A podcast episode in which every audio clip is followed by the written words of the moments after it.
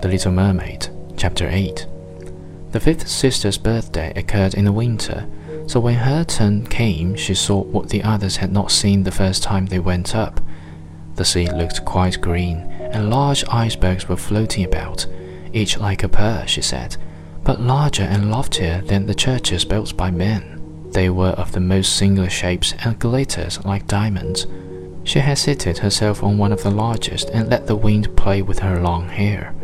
She noticed that all the ships sails passed very rapidly, staring as far away as they could, as if they were afraid of the iceberg.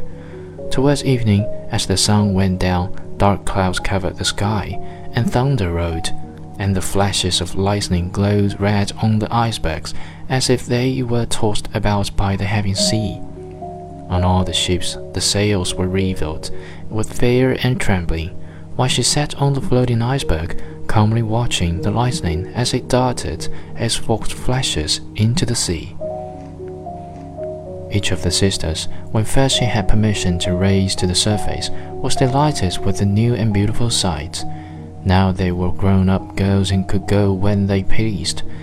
They had become quite indifferent about it. They soon wished themselves back again, and after a month had passed, they said it was much more beautiful down below and pleasanter to be at home.